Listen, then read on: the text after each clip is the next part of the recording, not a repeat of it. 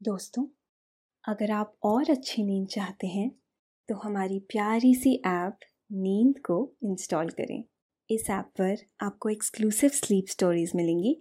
Install करने के लिए आप हमारी वेबसाइट नींद डॉट ऐप पर ज़रूर आइए। नमस्कार। मैं हूँ लोकेश। आज सुनिए मुंशी प्रेमचंद की लिखी कहानी, बड़े भाई साहब। मुंशी प्रेमचंद की कहानियाँ ज़िंदगी से जुड़ी हुई हैं। उनकी कहानियाँ न सिर्फ़ मज़ेदार होती हैं, बल्कि उनमें एक पॉजिटिव थॉट भी होता है। बड़े भाई साहब, उनकी एक ऐसी ही कहानी है। ये कहानी दो भाइयों की है। छोटे भाई को पढ़ाई के साथ साथ खेलकूद और पतंग उड़ाने में भी रुचि है। और बड़े भाई सिर्फ़ और सिर्फ़ पढ़ने में लगे रहते हैं। उनका सारा वक्त बस पढ़ाई में ही गुजरता है। वो छोटे भाई को इसी तरह से बनने को कहते हैं। फिर क्या होता है? इस कहानी में यह हम आपको आगे बताएँगे। लेकिन पहले आप अपने आसपास की सारी लाइट्स ऑफ़ करके आराम से लेट जाएँ। अपनी आँखें धीरे से बंद कर लीजिए अब थोड़ा सा अपने शरीर को आराम दीजिए थोड़ा और आराम। अपने शरीर को बिल्कुल ढीला छोड़ दीजिए। कोई टेंशन नहीं, कोई तनाव नहीं। अपने दिमाग में चल रहे सभी विचारों को, चिंताओं को त्याग दें। एक शांति सी महसूस करें। सब नेगेटिव पॉजिटिव विचारों को धीरे धीरे निकाल दें। हाथों को सीधा करके, अपनी कमर के साइड में रख लीजिए। अपनी सांस पर ध्यान लगाएँ। इसको धीमे या तेज नहीं करना है। बस ध्यान देना है कि कैसे वो आपके नाक गले में होते हुए फेफड़ों में आ रही है और आपके फेफड़े फूल रहे हैं। और कैसे? वो आपके फेफड़ों से वापस गले और नाक के माध्यम से वापस निकल रही है। और आपके फेफड़े थोड़ा सिकुड़ रहे हैं। मन शांत। एकदम शांत होता जा रहा है। आप बहुत अच्छा महसूस कर रहे हैं। खुद को काफ़ी हल्का फील कर रहे हैं। सब तरफ़ शांति ही शांति है। सुकून है, खामोशी है। मेरे भाई साहब मुझसे पाँच साल बड़े थे। लेकिन तीन दर्जे आगे। उन्होंने भी इसी उम्र में पढ़ना शुरू किया था। जब मैंने शुरू किया। लेकिन तालीम जैसे महत्व के मामले में वो जल्दबाजी से काम लेना पसंद नहीं करते थे। इस भवन की बुनियाद खूब मज़बूत डालना चाहते थे। जिस पर आलीशान महल बन सके। एक साल का काम दो साल में करते थे। कभी कभी तीन साल भी लग जाते थे। बुनियाद ही पुख्ता ना हो तो मकान कैसे पायदार बने? मैं छोटा था, वो बड़े थे। मेरी उम्र नौ साल की, वो चौथे साल की थी। उन्हें मेरी तंभी और निगरानी का पूरा जन्मसिद्ध अधिकार था और मेरी शालीनता इसी में थी कि उनके हुक्म को कानून समझूं। वो स्वभाव से बड़े अध्ययनशील थे। हर दम किताब खोले बैठे रहते। और शायद दिमाग को आराम देने के लिए कभी कॉपी पर, कभी किताब के हाशियों पर चिड़ियों, कुत्तों, बिल्लियों की तस्वीरें बनाया करती थी। कभी कभी एक ही नाम या शब्द या वाक्य दस बीस बार लिख डालते। कभी एक शेर को बार बार सुंदर अक्षर से नकल करते। कभी ऐसी शब्द रचना करते,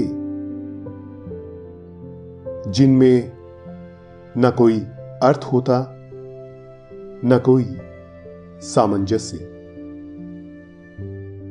मसलन एक बार उनकी कॉपी पर मैंने ये इबारत देखी। स्पेशल अमीना। भाइयों भाइयों, दरअसल भाई भाई, राधेश्याम, श्रीयुत राधेश्याम। एक घंटे तक। इसके बाद एक आदमी का चेहरा बना हुआ था। मैंने चेष्टा की कि इस पहेली का कोई अर्थ निकालूं। लेकिन असफल रहा और उनसे पूछने का साहस न हुआ। वो नवी जमात में थे और मैं पांचवी में। उनकी रचनाओं को समझना मेरे लिए छोटा मुँह बड़ी बात थी। मेरा जी पढ़ने में बिल्कुल न लगता था। एक घंटा भी किताब लेकर बैठना पहाड़ था। मौका पाते ही हॉस्टल से निकलकर मैदान में आ जाता। और कभी कंकरियाँ उछालता, कभी कागज़ की तितलियाँ उड़ाता। और कहीं कोई साथी मिल गया तो पूछना ही क्या। कभी चार दीवारी पर चढ़कर नीचे कूद रहे हैं। कभी फाटक पर वार। उसे आगे पीछे चलाते हुए मोटर कार का आनंद उठा रहे हैं। लेकिन कमरे में आते ही भाई साहब का रौद्र रूप देखकर प्राण सूख जाते। उनका पहला सवाल होता, कहाँ थे? हमेशा यही सवाल। इसी ध्वनि में पूछा जाता था। और इसका जवाब, मेरे पास केवल मौन था। न जाने मुँह से यह बात क्यों न निकलती कि जरा बाहर खेल रहा था? मेरा मौन कह देता था कि मुझे अपना अपराध स्वीकार है। और भाई साहब के लिए इसके सिवा और कोई इलाज न था। कि रोष से मिले हुए शब्दों में मेरा सत्कार करें। इस तरह अंग्रेज़ी पढ़ोगे तो ज़िंदगी भर पढ़ते रहोगे और एक हर्फ ना आएगा। अंग्रेज़ी पढ़ना कोई हँसी खेल नहीं है कि जो चाहे पढ़ ले। नहीं ऐरा गहरा नथु खैरा। सभी अंग्रेज़ी के विद्वान हो जाते। यहाँ रात दिन आँखें फोड़नी पड़ती हैं और खून जलाना पड़ता है। तब कहीं यह विधा आती है। और आती क्या है? हाँ, कहने को आ जाती है। बड़े बड़े विद्वान भी शुद्ध अंग्रेज़ी नहीं लिख सकते। बोलना तो दूर रहा। और मैं कहता हूँ, तुम कितने घोंगा हो कि मुझे देखकर भी सबक नहीं लेते। मैं कितनी मेहनत करता हूँ। तुम अपनी आँखों से देखते हो। अगर नहीं देखते तो यह तुम्हारी आँखों का कसूर है। तुम्हारी बुद्धि का कसूर है। इतने मेले तमाशे होते हैं। मुझे तुमने कभी देखने जाते देखा है? रोज ही क्रिकेट और हॉकी मैच होते हैं। मैं पास नहीं भटकता। हमेशा पढ़ता रहा हूँ।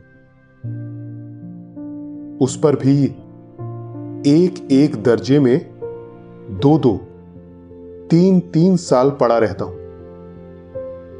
फिर तुम कैसे आशा करते हो कि तुम यो खेल कूद में वक्त गंवाकर पास हो जाओगे?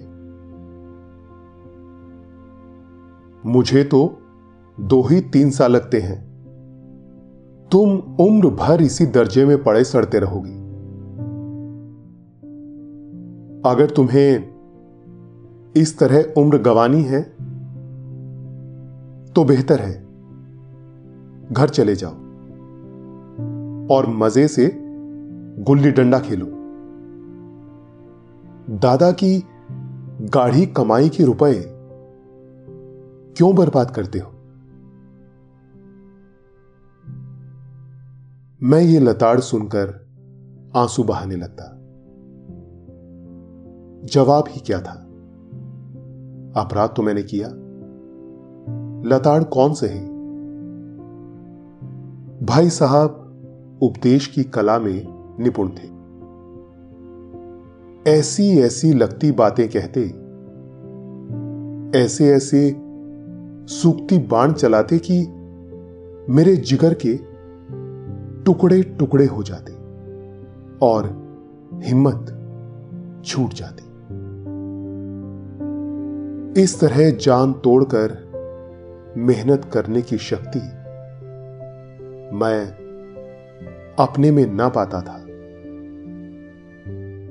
और उस निराशा में जरा देर के लिए मैं सोचने लगता, क्यों ना घर चला जाऊँ? जो काम मेरे बूते के बाहर है उसमें हाथ डालकर क्यों अपनी ज़िंदगी खराब करूँ? मुझे अपना मूर्ख रहना मंजूर था, लेकिन उतनी मेहनत से मुझे तो चक्कर आ जाता था। लेकिन घंटे, दो घंटे बाद निराशा के बादल फट जाते, और मैं इरादा करता कि आगे से खूब जी लगाकर पढ़ूँगा। चटपट एक टाइम टेबल बना डालता। बिना पहले से नक्शा बनाए, बिना कोई स्कीम तैयार किए, काम कैसे शुरू करूँ?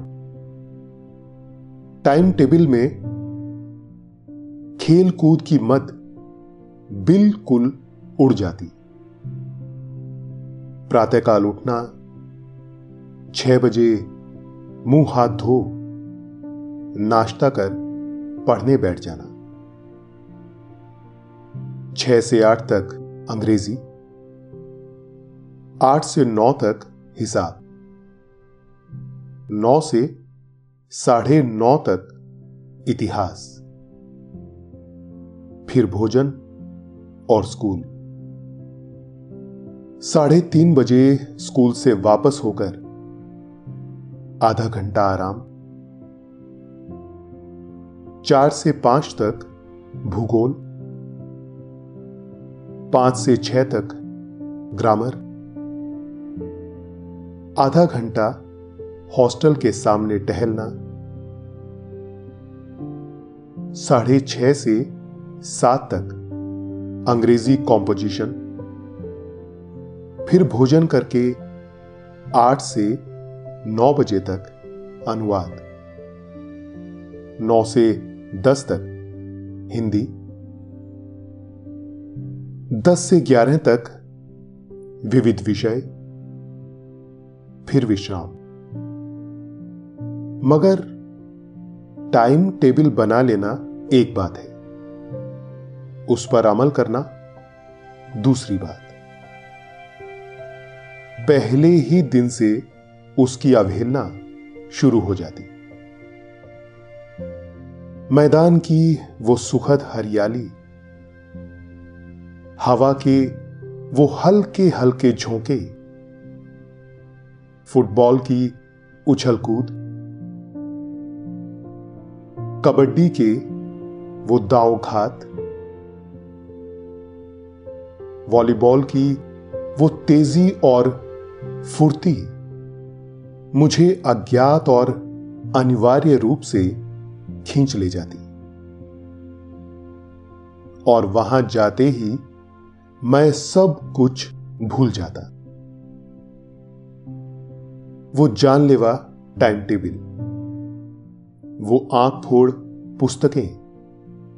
किसी की याद न रहती। और फिर भाई साहब को नसीहत और फजीहत का अवसर मिल जाता। मैं उनके साय से भागता। उनकी आँखों से दूर रहने की चेष्टा करता। कमरे में इस तरह दबे पाँव आता कि उन्हें खबर न हो। उनकी नज़र मेरी ओर उठी और मेरे प्राण निकले। हमेशा सिर पर नंगी तलवार सी लटकती मालूम होती। फिर भी जैसे मौत और विपत्ति के बीच में भी आदमी मोह और माया के बंधन में जकड़ा रहता है। मैं फटकार और घुड़कियाँ खाकर भी खेलकूद का तिरस्कार न कर सकता। सालाना इम्तहान हुए। भाई साहब फेल हो गए। मैं पास हो गया और दर्जे में प्रथम आया। मेरे और उनके बीच केवल दो साल का अंतर रह गया। जी में आया। भाई साहब को आड़े हाथों लू। आपकी वो घोर तपस्या कहाँ गई? मुझे देखिए। मज़े से खेलता भी रहा और दर्जे में अव्वल भी हूँ। लेकिन वो इतने दुखी और उदास थे कि मुझे उनसे दिली हमदर्दी हुई। और उनके घाव पर नमक छिड़कने का विचार ही लज्जास्पद जान पड़ा। हाँ, अब मुझे अपने ऊपर कुछ अभिमान हुआ और आत्माभिमान भी बढ़ा। भाई साहब का वो रौब मुझ पर न रहा। आज़ादी से खेलकूद में शरीक होने लगा। दिल मज़बूत था। अगर उन्होंने फिर मेरी फजीहत की तो साफ़ कह दूँगा। आपने अपना खून जलाकर कौन सा तीर मार लिया? मैं तो खेलते कूदते दर्जे में अव्वल आ गया। जवाब से यह हेंकड़ी जताने का साहस न होने पर भी मेरे रंग ढंग से साफ़ ज़ाहिर होता था कि भाई साहब का वो आतंक अब मुझ पर नहीं है। भाई साहब ने इसे भाप लिया। उनकी सहज बुद्धि बड़ी तीव्र थी और एक दिन जब मैं भोर का सारा समय गुल्ली डंडे को भेंट करके ठीक भोजन के समय लौटा तो भाई साहब ने मानो तलवार खींच ली और मुझ पर टूट पड़े। देखता हूँ, इस साल पास हो गए और दर्जे में अव्वल आ गए तो तुम्हारा दिमाग खराब हो गया है। मगर भाईजान, घमंड तो बड़े बड़ों का नहीं रहा। तुम्हारी क्या हस्ती है? इतिहास में रावण का हाल तो पढ़ा ही होगा। उसके चरित्र से तुमने कौन सा उपदेश लिया? या यू ही पढ़ गए? महज इम्तिहान पास कर लेना कोई चीज़ नहीं। असल चीज़ है बुद्धि का विकास। जो कुछ पढ़ो, उसका अभिप्राय समझो। रावण भूमंडल का स्वामी था। ऐसे राजों को चक्रवर्ती कहते हैं। आजकल अंग्रेज़ों के राज्य का विस्तार बहुत बढ़ा हुआ है। पर इन्हें चक्रवर्ती नहीं कह सकते। संसार में अनेकों राष्ट्र अंग्रेज़ों का आधिपत्य स्वीकार नहीं करते। बिल्कुल स्वाधीन है। रावण चक्रवर्ती राजा था। संसार के सभी महीप उसे कर देते थे। बड़े बड़े देवता उसकी गुलामी करते थे। आग और पानी के देवता भी उसके दास थे। मगर उसका अंत क्या हुआ? घमंड ने उसका नाम निशान तक मिटा दिया। कोई उसे एक चुल्लू पानी देने वाला भी न बचा। आदमी जो कुकर्म चाहे करे, पर अभिमान न करे। इतराए नहीं।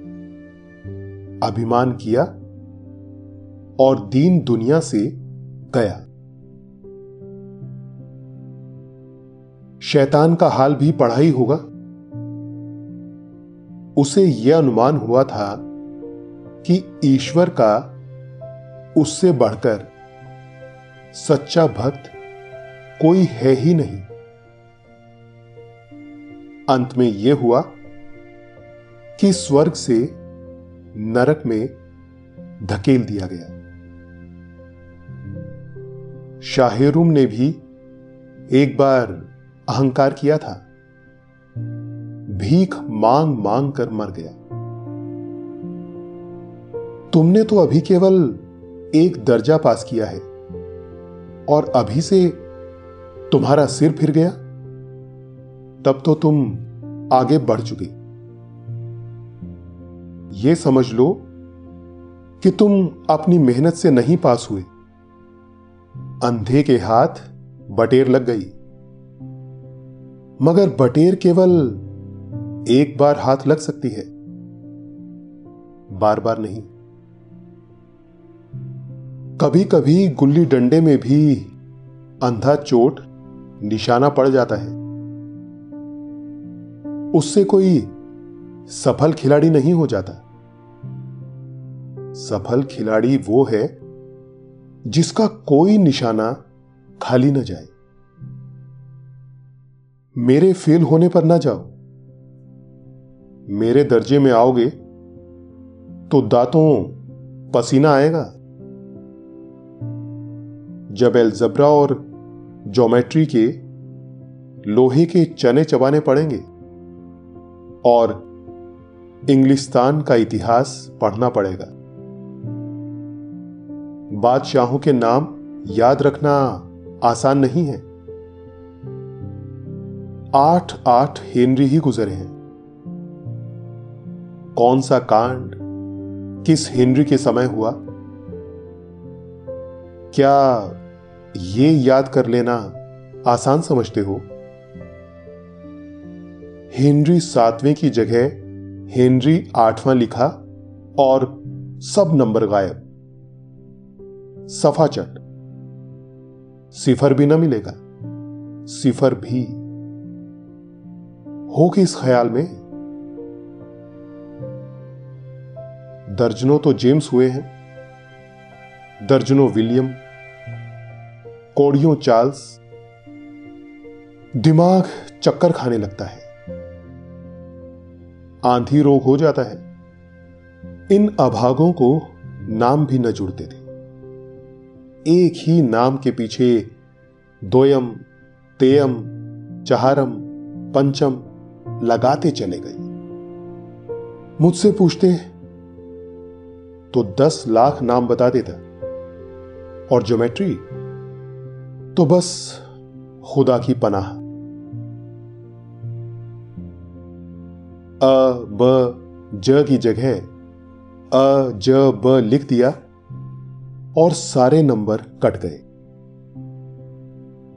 कोई इन निर्दयी मुमतहीनों से नहीं पूछता कि आखिर अ, ब, ज और अ, ज, ब में क्या फ़र्क है? और व्यर्थ की बात के लिए क्यों छात्रों का खून करते हो? दाल, भात, रोटी खाई या भात, दाल, रोटी खाई? इसमें क्या रखा है? मगर इन परीक्षकों को क्या परवाह? वो तो वही देखते हैं जो पुस्तक में लिखा है।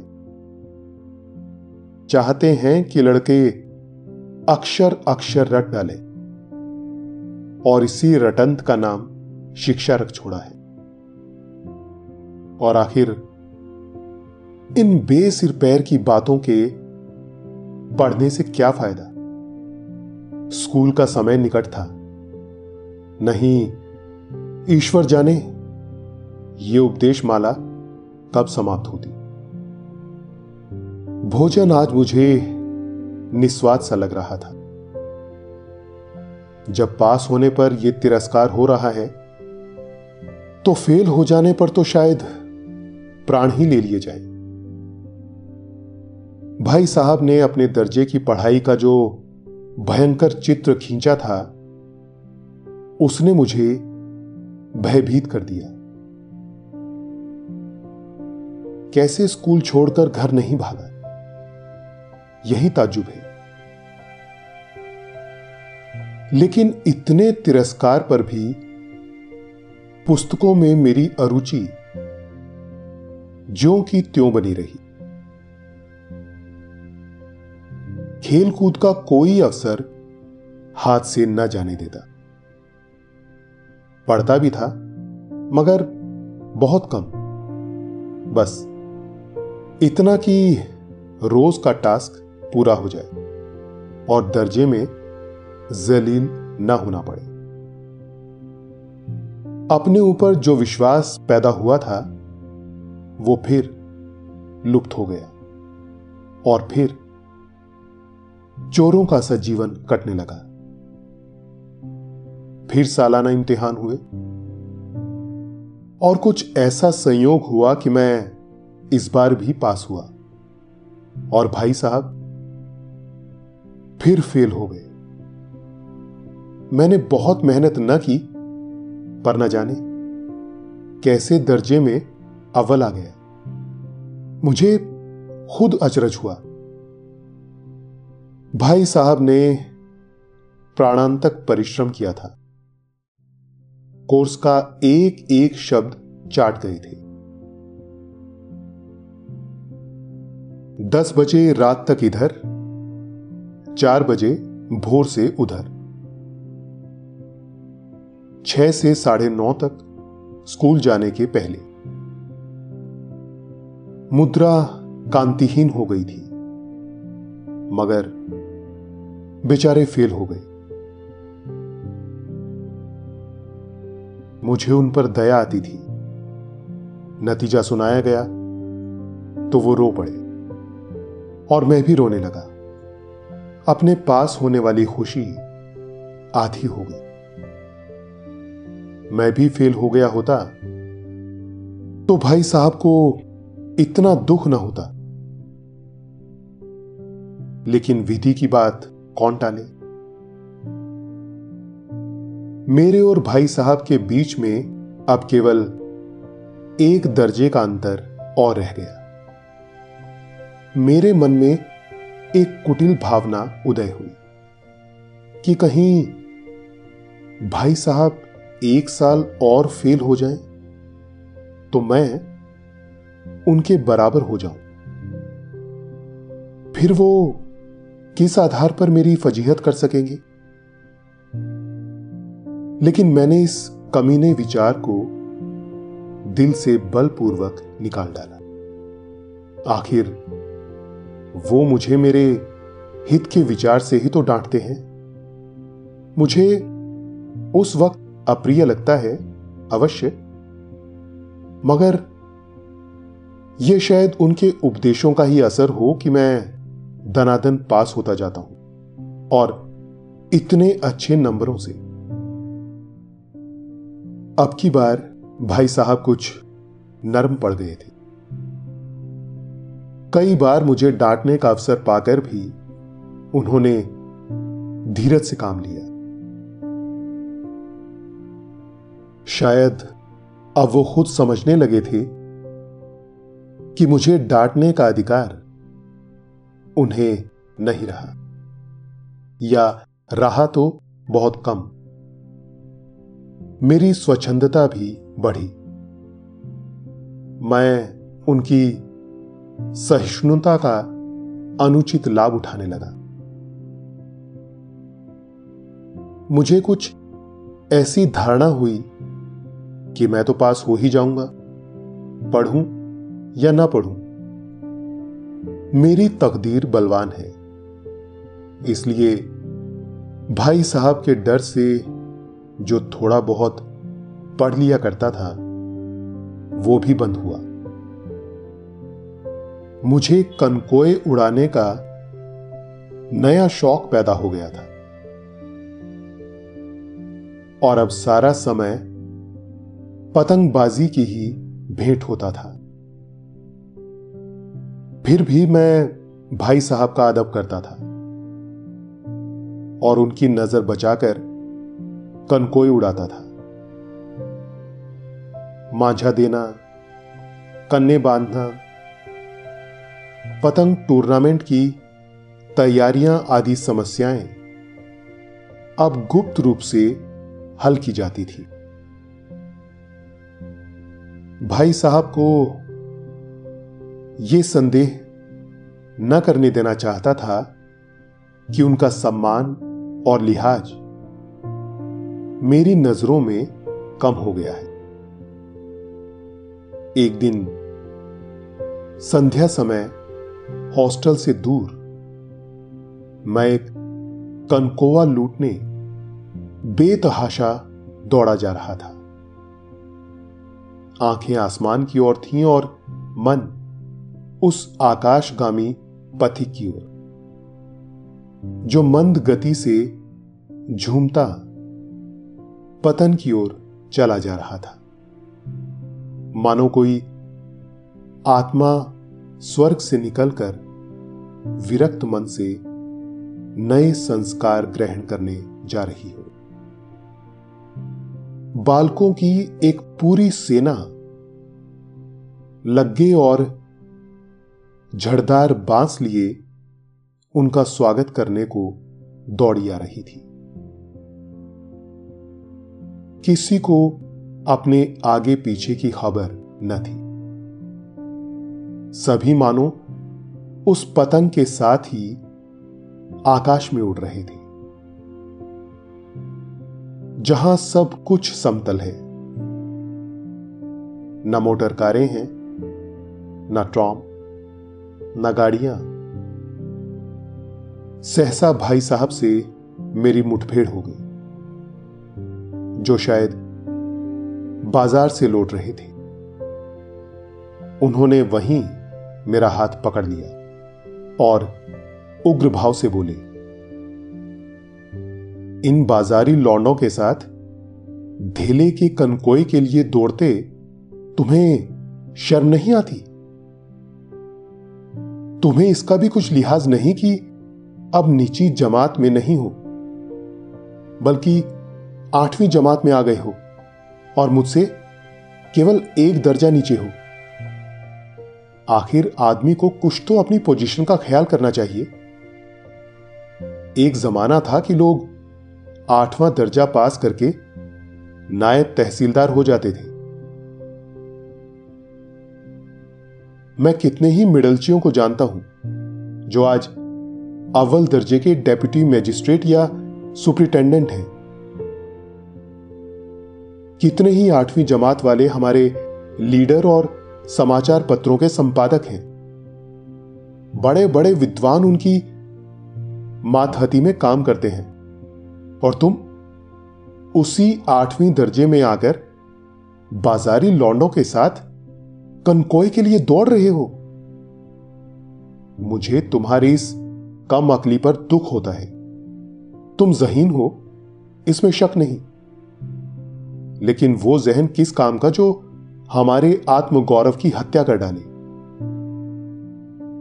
तुम अपने दिल में समझते होंगे, मैं भाई साहब से महज एक दर्जा नीचे हूँ, और अब उन्हें मुझको कुछ कहने का हक नहीं है। लेकिन यह तुम्हारी गलती है। मैं तुमसे पाँच साल बड़ा हूँ। और चाहे आज, तुम मेरी ही जमात में आ जाओ, और परीक्षकों का यही हाल है। तो निसंदेह, अगले साल तुम मेरे समकक्ष हो जाओगे, और शायद एक साल बाद तुम मुझसे आगे निकल जाओ। लेकिन मुझमें और जो पाँच साल का अंतर है, उसे तुम क्या खुदा भी नहीं मिटा सकता? मैं तुमसे पाँच साल बड़ा हूँ और हमेशा रहूँगा। मुझे दुनिया का और ज़िंदगी का जो तजुर्बा है, तुम उसकी बराबरी नहीं कर सकते। चाहे तुम एम ए डीफिल और डीलिट ही क्यों ना हो जाओ। समझ किताबें पढ़ने से नहीं आती हैं। हमारी अम्मा ने कोई दर्जा पास नहीं किया और दादा भी शायद पांचवी जमात के आगे नहीं गए। लेकिन हम दोनों चाहे सारी दुनिया की विधा पढ़ लें, अम्मा और दादा को हमें समझाने और सुधारने का अधिकार हमेशा रहेगा। केवल इसलिए नहीं कि वे हमारे जन्मदाता हैं, बल्कि इसलिए कि उन्हें दुनिया का हमसे ज़्यादा तजुर्बा है और रहेगा। अमेरिका में किस तरह की राज्य व्यवस्था है और आठवें हेनरी ने कितने विवाह किए और आकाश में कितने नक्षत्र हैं, ये बातें चाहे उन्हें ना मालूम हो, लेकिन हज़ारों ऐसी बातें हैं जिनका ज्ञान उन्हें हमसे और तुमसे ज़्यादा है। मैं उनकी इस नई युक्ति से नतमस्तक हो गया। मुझे आज सचमुच अपनी लघुता का अनुभव हुआ और भाई साहब के प्रति मेरे मन में श्रद्धा उत्पन्न हुई। मैंने सजल आँखों से कहा, हरगिज नहीं। आप जो कुछ फरमा रहे हैं वो बिल्कुल सच है और आपको कहने का अधिकार है। भाई साहब ने मुझे गले लगा लिया और बोले कनकोए उड़ाने को मना नहीं करता। मेरा जी भी ललचाता है, लेकिन क्या करूँ? खुद बेराह चलूँ तो तुम्हारी रक्षा कैसे करूँ? यह कर्तव्य भी तो मेरे सिर पर है। संयोग से उसी वक्त एक कटा हुआ कनकोआ हमारे ऊपर से गुजरा। उसकी डोर लटक रही थी। लड़कों का एक गोल पीछे पीछे दौड़ा चला आता था। भाई साहब लंबे हैं ही। उछलकर उसकी डोर पकड़ ली और बेतहाशा हॉस्टल की तरफ़ दौड़े। मैं पीछे पीछे दौड़ रहा था। अभी आपने मुंशी प्रेमचंद की यह कहानी सुनी। अब आपके सोने का वक्त हो रहा है। निंदिया रानी, चुपके से आपके सिराहने आ बैठी है। वो आपकी आँखों को हौले हौले से थपकी दे रही है। आपकी पलकें बोझिल होती जा रही हैं। आपने अपनी दोनों आँखों को बंद कर लिया है। और अब आप आहिस्ता आहिस्ता नींद के आगोश में समाते जा रहे हैं। समाते जा रहे हैं। शुभ रात्रि।